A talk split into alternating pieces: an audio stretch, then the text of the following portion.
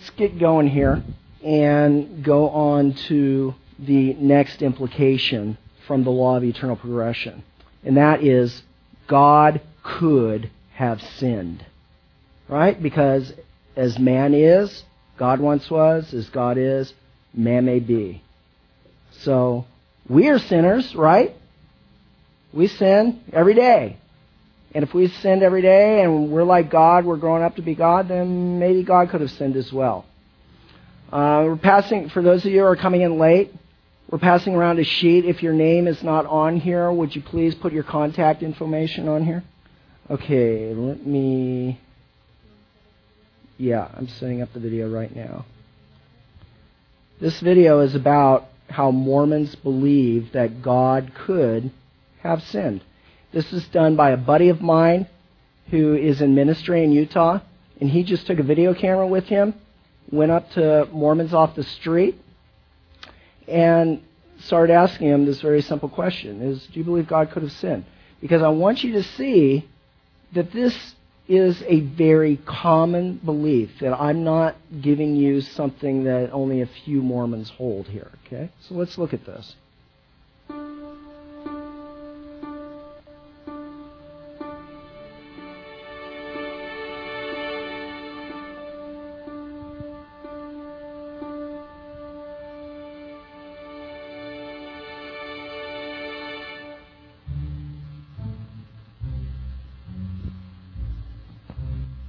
Provided you've heard the couplet, as man is, God once was, as God is, man may be, do you believe it's possible that God the Father could have been a sinner in a past mortal probation like us, learning to become what we can become? Yeah. Do you believe it's possible that God the Father could have been like us in a past, in a past, like a sinner, kind of progressing to perfection and Godhood like we are now? No, because he was the only perfect man to walk the earth, but he's like us because he could die do you believe it's um, possible that God the Father could have been like us in the sense that he was a sinner in a past mortal probation? Yeah, yeah I do. Okay. Do you believe it's possible that God the Father could have been a sinner in a past mortal probation when he lived no his life? Way. Heavenly Father is perfect. So he was always There's perfect. No way for him to commit to, to commit sin. Right. He's always perfect as he was, as he used to be. Mm-hmm. He never sinned in the past, though. Like when he never had to become a god like we. No, he's not like us. Do you believe it's possible that God the Father could have once been like us, like a sinner who's progressing to perfection and godhood, just like we're progressing to perfection and godhood? Sure, it's very possible. I mean, um, it says also that you know, um, with God, it's one eternal round. I think it's the same. I think it's the same process that keeps going on, on and on and on through eternity. Mm-hmm. And so, yeah, it's very possible that he was just he was a normal man like us at some point in time.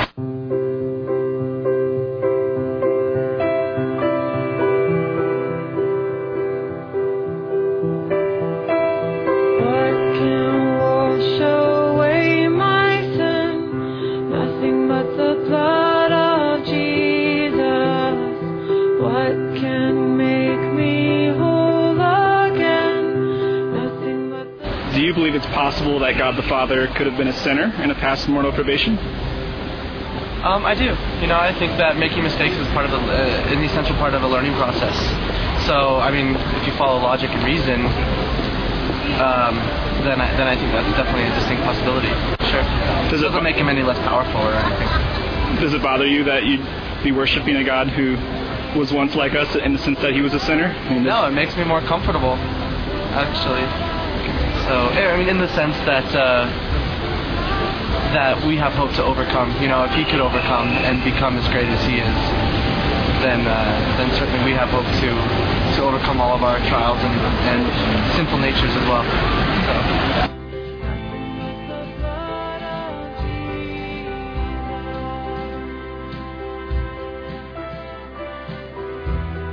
Do you believe it's possible that God the Father could have been a sinner in a past mortal probation? That's a difficult question. Um, I believe it's possible. I view even God the Father, I view him as maybe a similar to Jesus, um, and uh, lived a perfect life and later became exalted.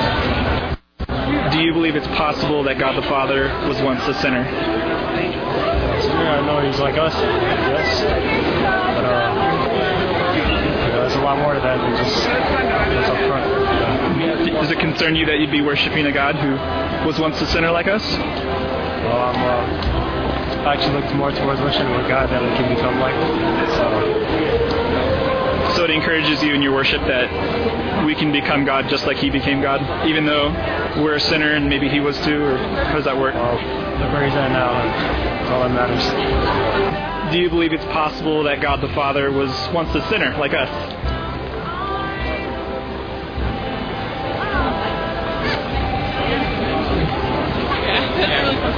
How does it make you feel?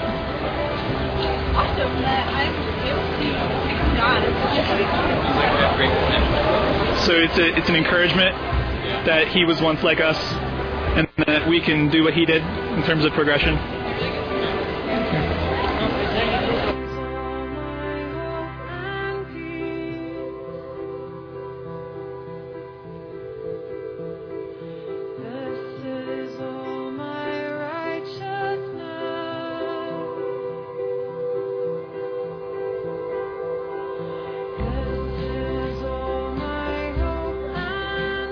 Do you believe it's possible that God the Father could have been a sinner like us? I have no idea.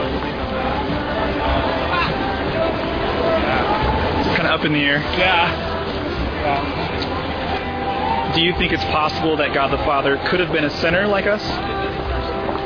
Um, at one point before his progression, yeah. Um, I'd say it's maybe possible, but I don't think there's anything I've ever read or heard that's reliable that would say that. But I think it's, it's a possibility. How does it make you feel that maybe you'd be worshiping a God who was once like you in the sense that he was a sinner, perhaps? Possibility. Um, it would make sense to me, uh, knowing that it's not unreachable to be like that, that he was one, one like we are. Do you believe it's possible that God the Father could have been a sinner like us?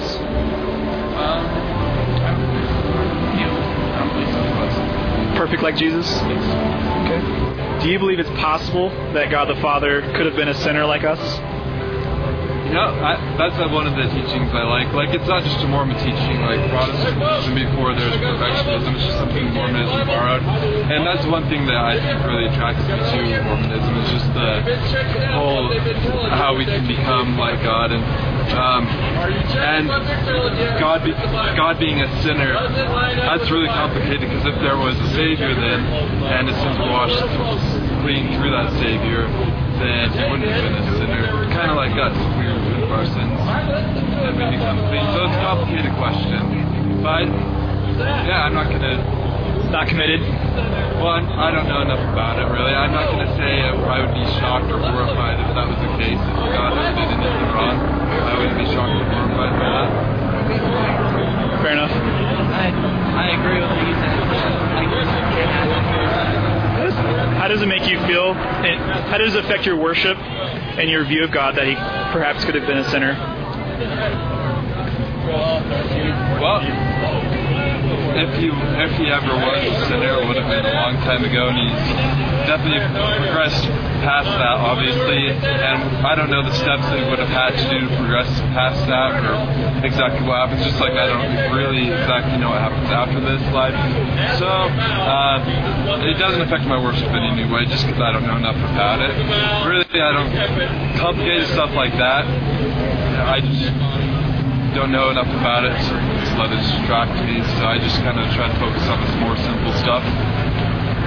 I'm just trying to live better every day because that's really what the teachings are. Is just try to be better the next day than you were the day before. Do you believe it's possible that God the Father could have been a sinner in a past mortal probation? Uh, I don't. Do you believe it's possible that God the Father could have been a sinner like us? a sinner like us? Um, you know, I, uh, you know, I've heard a lot of things about that. Um, and I, I Lorenzo did, did say that. So I'd say, um, you know, God experienced many things, much like you know the Savior did. So um, Kind of up in the air. Yeah, to what extent I don't know because you know that's something that's something our church really focuses on.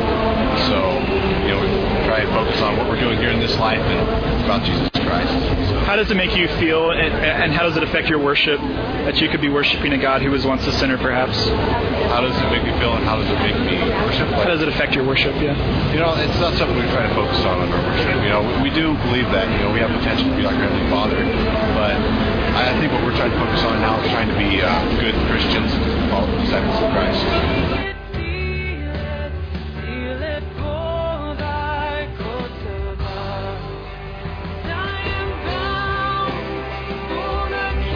You believe it's possible that God the Father could have been a sinner in the past?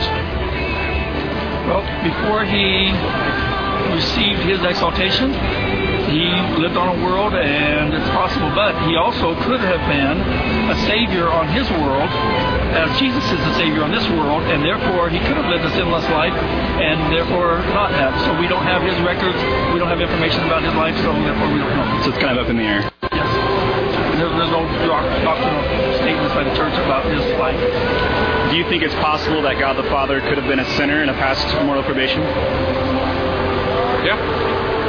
How does that make you feel, and how does that affect your worship? Um, I don't really think we worship in any way. Uh, there's some things I don't quite understand that we, we don't have uh, doctrine on, but I have I have faith that that uh, the things that I do know are true that have been revealed. So everything else will be revealed in time. So. Hail to the prophet ascended to heaven, traitors and tyrants, now fight him in vain. Mingling with us, he can plan for his brethren. Death cannot conquer the hero again. Do you think it's possible that God the Father could have been a sinner in a past mortal probation? Absolutely, yes. I believe um, he went through the same things we did. He knows what we were going through, and he obviously lived his ri- life right because he became a God, so he became our Heavenly Father. He's one of the greatest parents to ever live. How does that make you feel, and how does it affect your worship of God? It makes me feel really good because Heavenly Father went through the same thing we did. He saw the same things we had to go through, so He's been there, He knows, and all He wants to do is for us to come and live with Him again. It assures me that I can always do better and become like unto God, like the us to. And that's absolutely an inspiration to live my life more according to the ways of the church, because obviously that's what we all, where we all want to eventually get. So. Do you believe it's possible that God the Father could have been a sinner in the past? I believe in eternal progression. How, what does that entail for you? What does that mean? I believe that um, everything's matter and spirit, and therefore God probably was a sinner, probably he repented of his sins, and somehow he made his way up there where he is right now. He's seen or not, that's not my concern. How does that make you feel? How does it affect your worship? My worship Mm-hmm. kind of kind of makes me feel more closer to him in a way that I know that he felt the same things I'm feeling right now while I'm alive. He's going well, he went through similar things that I'm going through right now, and that eventually through practice and through perfection of myself and whatever skills I need to develop, I can eventually become like him. It gives me hope for the future, you know. Do you believe it's possible that God the Father could have been a sinner in the past? I would have to study more and see what is written about that. Okay. Do you believe it's possible that God the Father could have been a sinner in the past? Yes, I believe that How does that make you feel? Um, that we can become like him. That we can become like Him? Okay. Do you believe it's possible that God the Father could have been a sinner in the past? Um, I don't think so. I, I don't need to know that. I, uh, no. Um, yeah.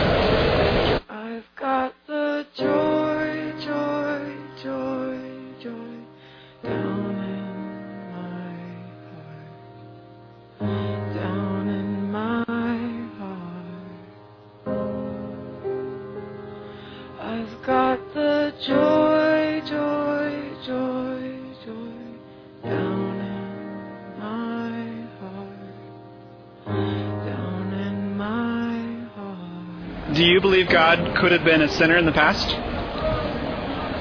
I know he was a man uh, with the with a physical body, and he's he probably strive as I am today.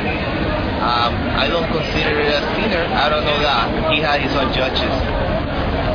He had his own judges, you said? I would think so. What, what does that mean? I'm sorry. Um, I think that he had his own uh, his own uh, tribulations to go through, and But you're not sure if whether those tribulations included uh, sinful temptations. And, Oh, I'm sure they did, I'm sure to, to become to become a, a heavenly father, he had to go through tribulations. Um, if he was a sinner or no, I don't know.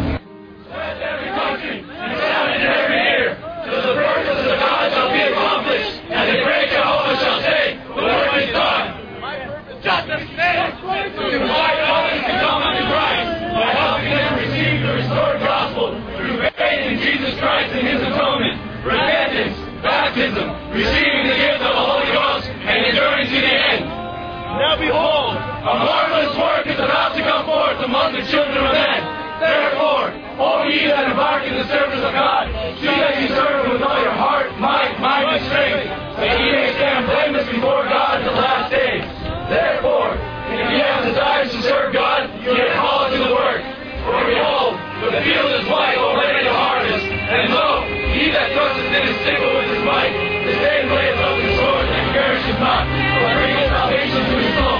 And the evil to the glory of God. All my work. Remember, virtue, knowledge,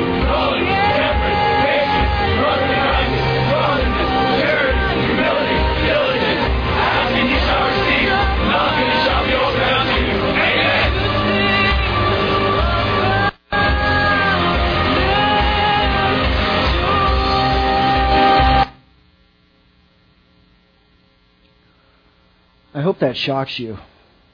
Uh, man, I, I mean, this. I hope you see that what I'm giving you here is. This is very common belief. This isn't something that just the uh, general authorities believe or um, those who teach at BYU. This this is ingrained in in the Mormon psyche. And this is what makes our work so important is that these these people really need to know the God of the Bible. Okay. So let's let's go on here.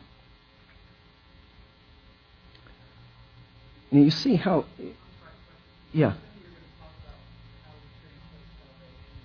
Yes. Yeah. Um, I want you to. Half the battle is understanding what is going on in the Mormon mindset, and then being able to deconstruct it. So um, let's let's go on. God, I want you to see how needy the Mormon God is. Okay? He's a very needy being. God needed matter and its laws in order to become a God. Right? God needed space in order to walk to a temple. Okay? So that he needed water to be baptized. He needed all this stuff so that he could go on to become a God. God needed a wife in order to become a God. Okay? Yeah. Yeah, it, it is a wife on a mortal probation that he had to have in order to become a god. Okay? All Mormons know this. As a matter of fact, there is a very famous hymn called Oh My Father that the Mormons sing. It's a very popular Mormon hymn. and It goes like this. Third verse says, In the heavens are parents single. No, the thought makes reason stare. Truth eternal tells me I've a mother there. Fourth verse. When I leave this frail existence, when I leave this mortal by, Father, Mother, may I be, uh, may I join you, be with you in your royal courts on high. Then at length, when I've completed all you sent me forth to do, with your mutual approbation, let me come and dwell with you. This, I mean, in effect, this is a prayer not only to the Heavenly Father, but to the Heavenly Mother. All right, you see that? Yeah, Mormons are adamant that we cannot pray to anyone else except the Heavenly Father, and they've even excommunicated a uh, woman's uh, studies professor at BYU uh, over this issue because she wanted to pray to Heavenly Mother. So even though it's in their hymn in which they're addressing the Heavenly Mother, they cannot say, Dear Heavenly Mother, uh, thank you for this day, or you'll be excommunicated. Very weird inconsistency here. Mormons like to say that uh, God has not revealed her name because he doesn't want her denigrated or blasphemed. He wants to keep her respected. So they only have this hymn that's set apart for her. Um, next. God needed some God before him before he could even become a God. Right? Here's a quote from Joseph Smith. Uh, John, I think this is what you were asking about. Joseph Smith said this. He said, If Abraham reasoned thus, if Jesus Christ was the Son of God, and John discovered that God the Father of Jesus Christ had a father, well, you may suppose that he had a father also. Where was there ever a son without a father? Where and where was there ever a father without first being a son? Whenever did a tree or anything spring into existence without a progenitor? And everything comes in this way. Hence, if Jesus had a father, can we not believe that he had a father also? I despise the idea of, of, the, of being scared to death at such a doctrine, for the Bible is full of it. I want you to pay particular attention to what I'm saying. Jesus said that the Father wrought precisely in the same way as his Father had done before him. As his Father had done before him? He laid down his life and took it up the same as his Father had done before. Next. Very important implication. There was a time when the Heavenly Father wasn't the Father, just as much as there was a time when the Son wasn't the Son. Very important point for you to get here. Because the Father had to get a wife and impregnate that wife to have a son. Do you see that?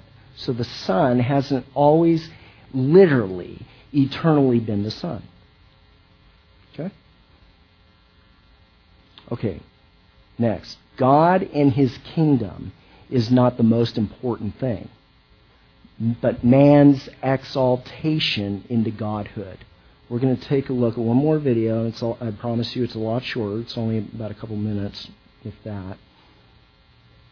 And this is from, I'm going here on the uh, 22nd of this month. This is a pageant presentation that it's put on right in the middle of Utah. You look at a map in Utah and you put your finger right in the middle. It's called, it's a little town called Manti. You got family in Manti? Wow.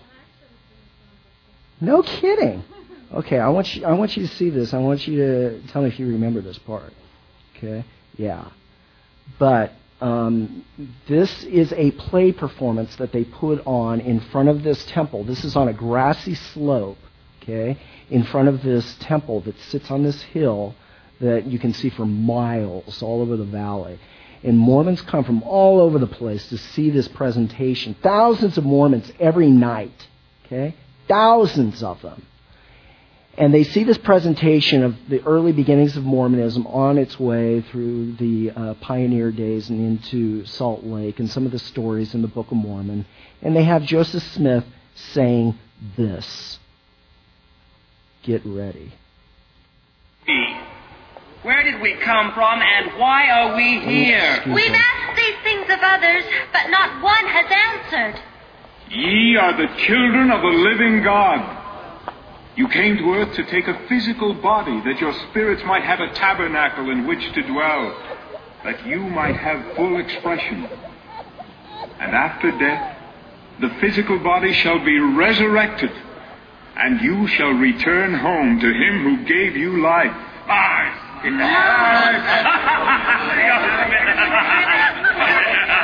The Bible and the Book of Mormon beareth witness of these things. Oh, sir, is it true? Shall we see and know each other again after death? Shall we be as we are now? You see, Robert and I love each other so deeply. Aye, that you will. Men and women who love and marry and have children, keeping the commandments of the Lord under the new and everlasting covenant, shall remain a family unit throughout all the eternities. For you are of divine parentage, eternal in nature, and forever expanding. The secret of the Mormon miracle lies in its theology. In a day when man's esteem of himself was uniformly worm like in character, when the body was looked upon as something lowly to be despised, Joseph Smith declared the supreme worth of human personality. The body, an instrument of infinite dignity and importance. Couched in the authoritative language of Thus saith the Lord, the Mormon prophet pronounced a revolutionary concept of man and his destiny. Know ye not that the universe exists for the individual development of God's children? Nothing is more important than man's development. All things converge in him.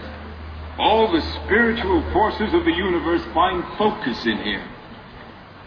You are the greatest miracle you will ever see.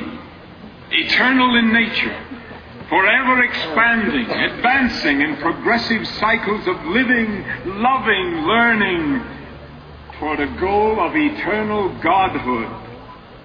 Joseph Smith is truly a latter day prophet. A prophet, a true prophet.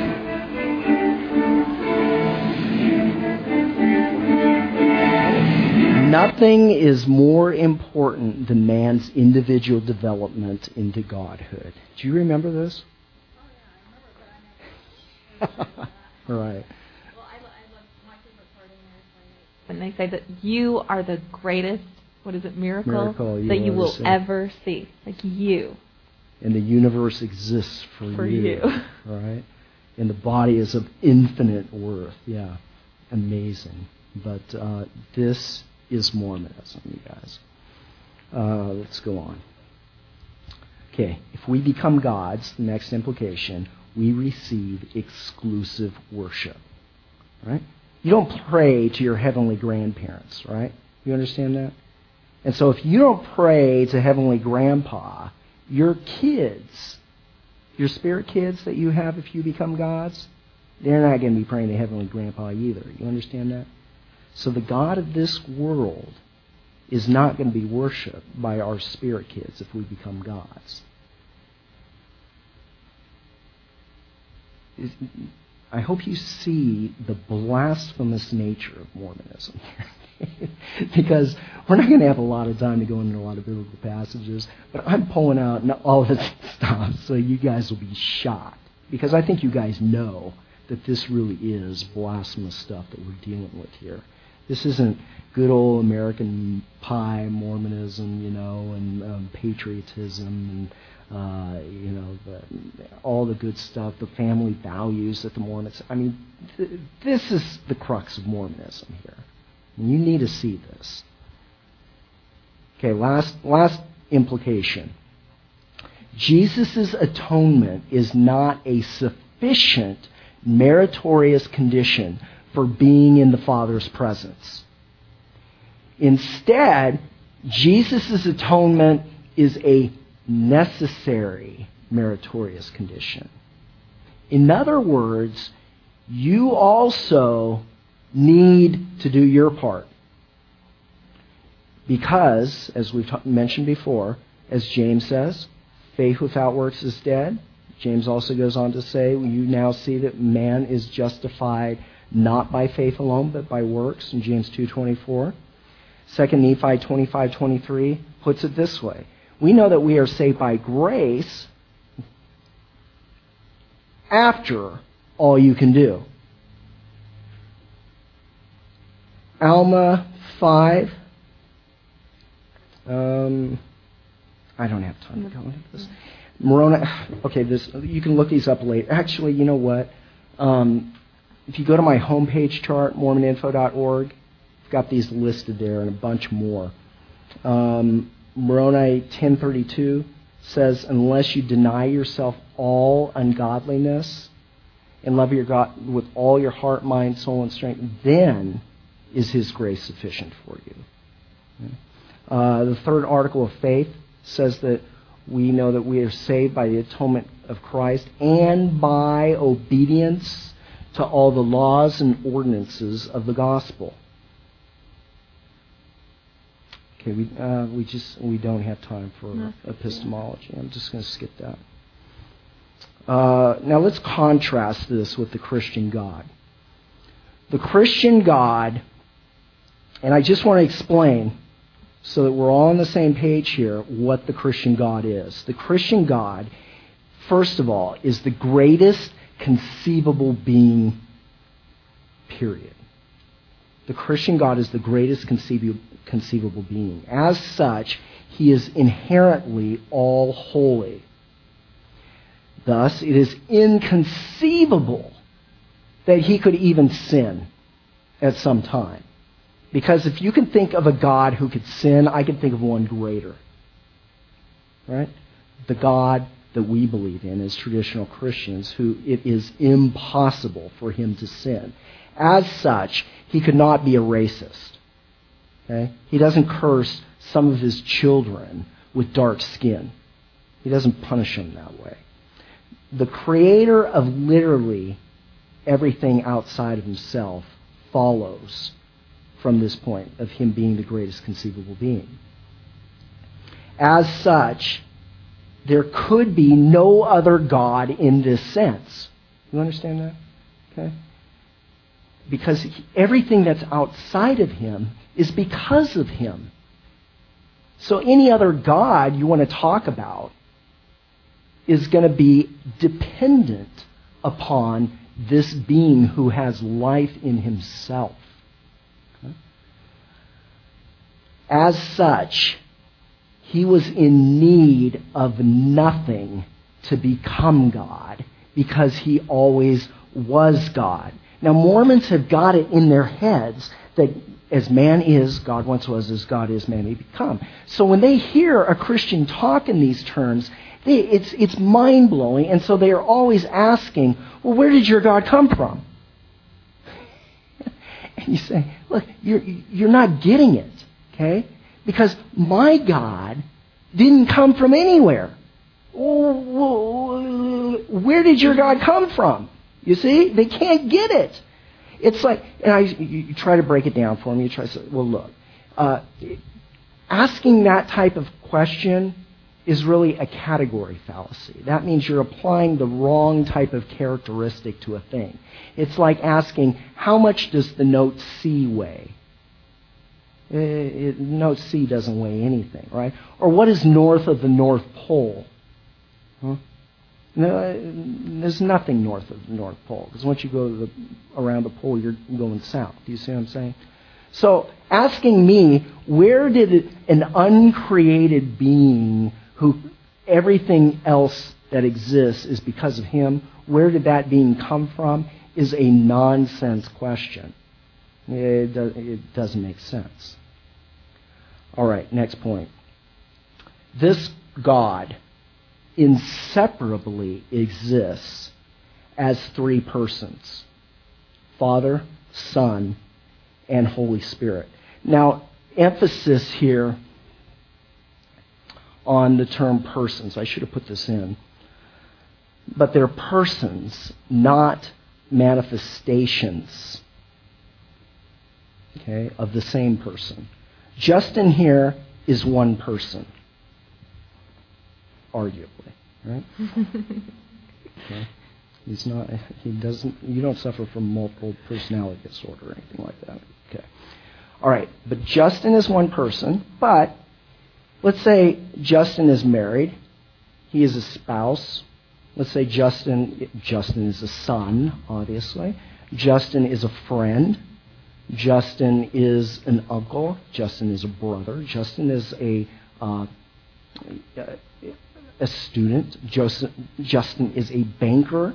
Justin has a lot of ways that we can see him as being. Do you see that?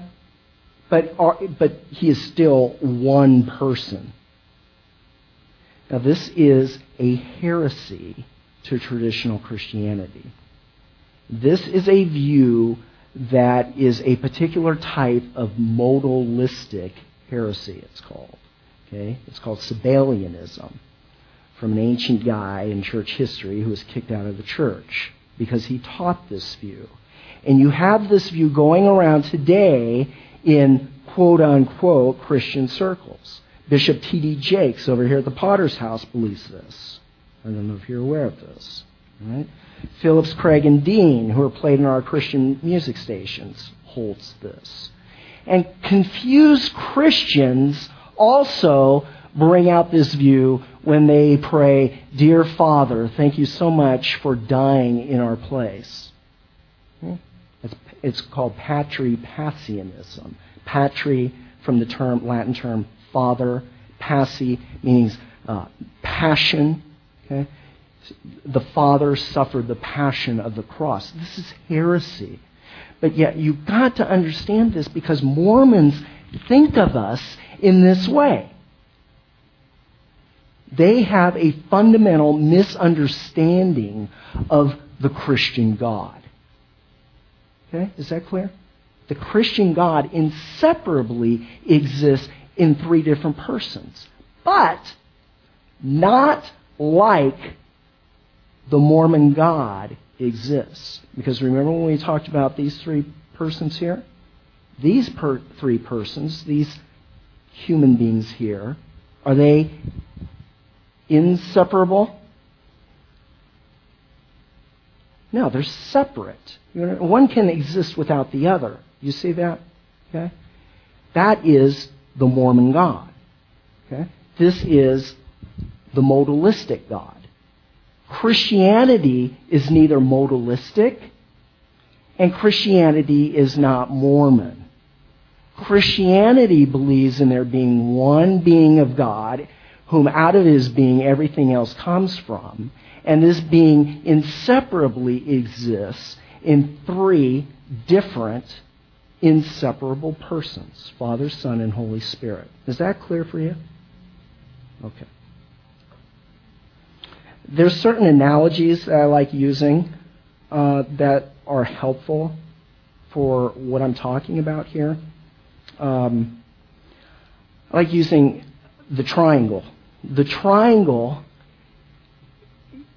the angles of a triangle are different from the sides of a triangle. You, right?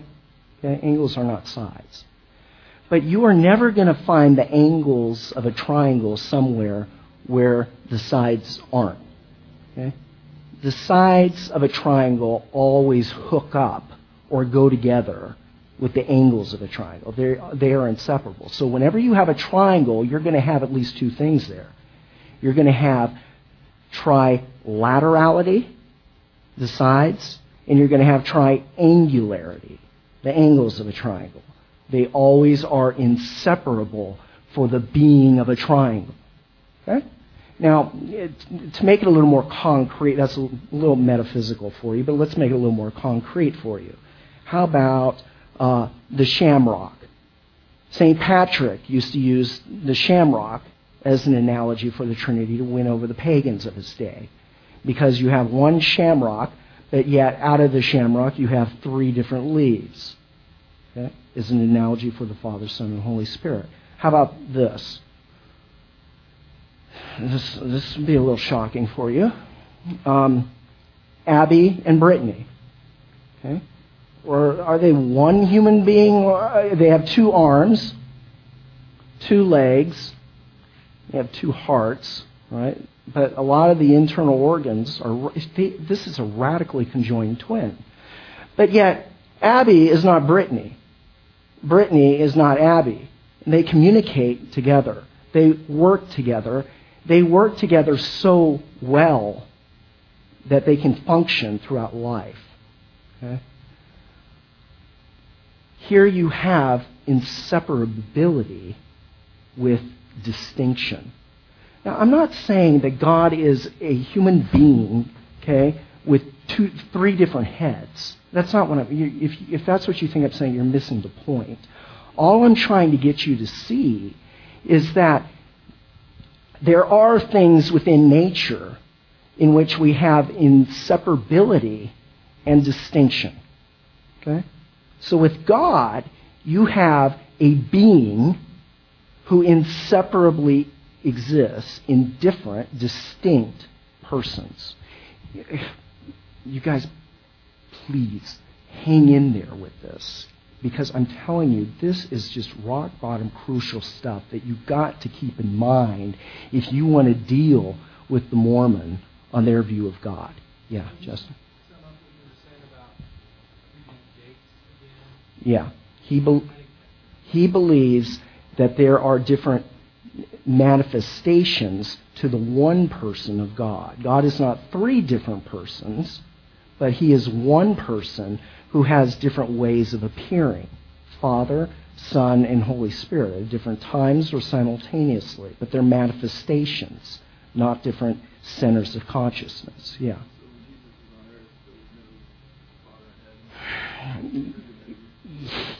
Well, the, the Father in heaven was Jesus' divine nature. Okay? Jesus is the Father. Okay, so he, the person was operating through, the one person of God was operating through a human being, Jesus of Nazareth. Okay? But there are problems to this. Uh, and, and we'll, uh, we'll, see that later, hopefully, if we have enough time. Okay, Any, anything else here? Okay, uh, let's go on. Here's another example three headed turtle. Okay, the Christian God, another characteristic, saves by grace and the merits not of his kids, but of the only begotten kid, his son, the Lord Jesus.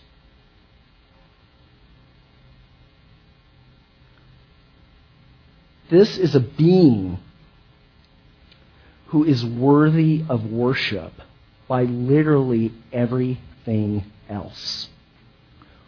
We exist to make him famous, not to promote our kingdom and our agenda and relegate our own kids to worship us to the exclusion of this God by whom everything exists. Okay? Okay, let's get into a critique.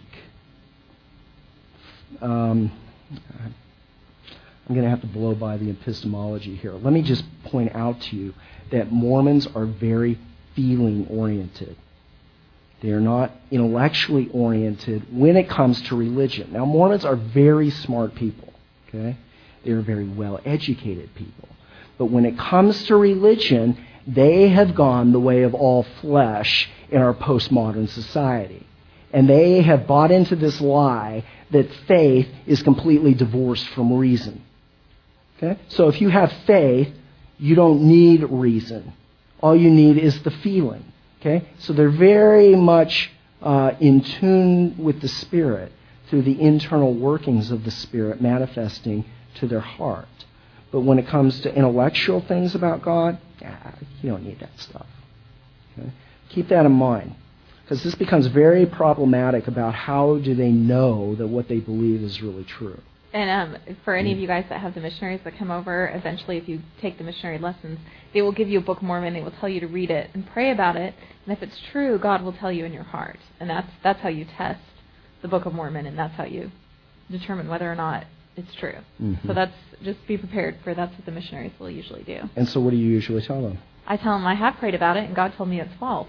it's troubling to so one of our gods is wrong here. So um, Yeah, and Rob Rob has read through it too and says the same thing. Um, but that's that's really how they get a lot of their converts is they really base it on feelings. And I know growing up in the church, I had these wonderful feelings. You know, like oh, when I got baptized, it was like feelings going crazy. And um, I thought it was interesting. I met another ex-Mormon, and she had experienced the same thing. And then she started working at a bookstore, um, and she picked up some something about reincarnation and she was just reading it out of the religion section I think Mhm. and she started having those same feelings. And she thought wait a second.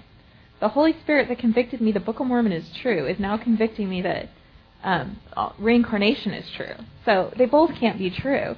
So then it, she finally got to a point where she had to sort out the um, okay what really is this spirit? Is this really the spirit of God? Because why would God tell me this and this and they're both true so I thought that was interesting. Which for me, it was more of a um, I grew up in it, so yes, I felt these wonderful feelings. Um, but like I was saying, when my father passed away, I kept praying for that feeling, for God to give me the feeling that I had felt when the Book of Mormon was true, like to just the comfort of knowing that um, that my dad was in heaven and all of this, and it never really came. And for me, it just was like, okay, why would God convict me of you know the Book of Mormon's true, but then He doesn't provide comfort like the Bible says. He wasn't providing that comfort.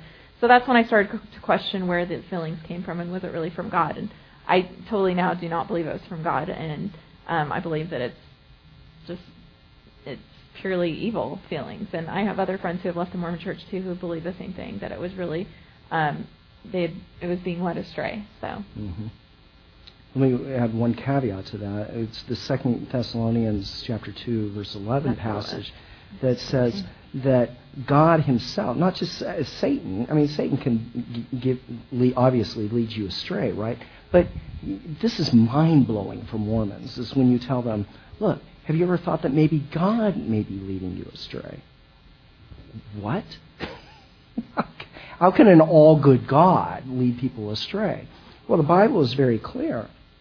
Second Corinthians, or excuse me, Second Thessalonians chapter two, verse eleven says that for this reason, because of the hardness of heart, because men choose not to acknowledge what God has clearly revealed in His Word and in nature, they uh, they totally uh, sweep the truth of God under the carpet, as it were, and God has given them over to their depraved mind so that they would not acknowledge the truth. God had sent them a strong delusion so that they would believe a lie. That's pretty scary for Mormons. Because if that's true, how do you, how do you know, Mormon, that God's not giving you this to set you in your ways? It's very troubling for them. This is where you want to bring the Mormon back to the importance of the Word of God. Okay? Jesus said over and over again when he was tempted by Lucifer, by Satan, it is written, it is written, it is written, over and over again. Jesus did not tell his disciples, "We'll just go, go, uh, you know, pray about it, get a good feeling. If it's true, then it's true for you. Okay? If not, well, um, just keep trying and get a good feeling." No, he didn't say that. He said the Word of God. He had his authority was in the Word of God, and God promises to re, uh, preserve His Word. And we've seen e- examples of this through the Dead Sea Scrolls, through the various manuscripts that we have of the Bible, that the Bible is trustworthy, and that Jesus was right when he said that uh, not one jot nor one tittle will ever be taken from the law until all these things be fulfilled. When he said, Heaven and earth will pay, pass away, but my words will not pass away, he said that Scripture cannot be broken, right? which directly goes against the Mormon, the Book of Mormon belief in 1 Nephi chapter 13, where it says that many plain and precious truths were taken from the Word of God after the death of the apostles. Right? No, we can trust the Word of God. Now, of course, the Bible has been translated correctly and incorrectly. But how you determine what is correct and what is not is not on the basis of feelings. Just praying it over and getting a good burning in your bosom, the Mormons call it. Right? It's by examining the evidence. And I'll give you an example of that. Mormons uh, in the Joseph Smith translation, JST, the inspired version, they have tampered with the text of the Bible. So that in Genesis chapter 50, Joseph Smith sticks a prophecy in there of his own self. and he would come about in the last days, named after Joseph, right? And he would be named after his father, Joseph Smith Jr., right? So you get the point. Joseph Smith was giving a prophecy of himself. Now, look, there is not one Hebrew manuscript in existence that says what Joseph Smith said. He totally made it up out of whole cloth. Why in the world would we believe Joseph Smith over all the manuscript testimony that we have? Because I got a good feeling, you see? That's the answer. Is it not? Right? Now, if that's the way you want to go, the Bible is trying to warn you over and over again. The proverb says, He who believes in his heart is a fool. Okay? Jeremiah chapter 17 says, The heart is more deceitful above all else. Who can know it? Over and over again, God has warned us about our feelings, how our feelings lead us astray. So, this is what you need to keep in mind. And as a result of the Mormon basing his life on this internal testimony, which doesn't fit the, the manuscript facts of the Bible, they have a serious credibility problem when it comes to their interpretation of the Bible serious credibility problem.